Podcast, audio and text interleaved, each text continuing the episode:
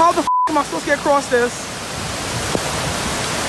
Are you serious?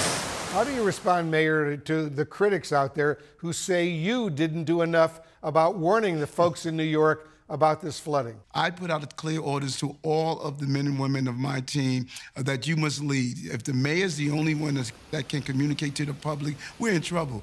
Uh, you have to be living under a rock if you didn't know this storm was coming. Should New Yorkers Yes. have gotten a clear warning last night to stay home today before people began commuting this morning on flooded subways, roads, and bus- buses? Our subways and our buses, uh, they are the lifeline to our city, and this city has to function. When we ask for New Yorkers to stay home, that's non-essential personnel, individuals that if you don't have to go out to remain in- inside, that's the way you run a city as complex as New York.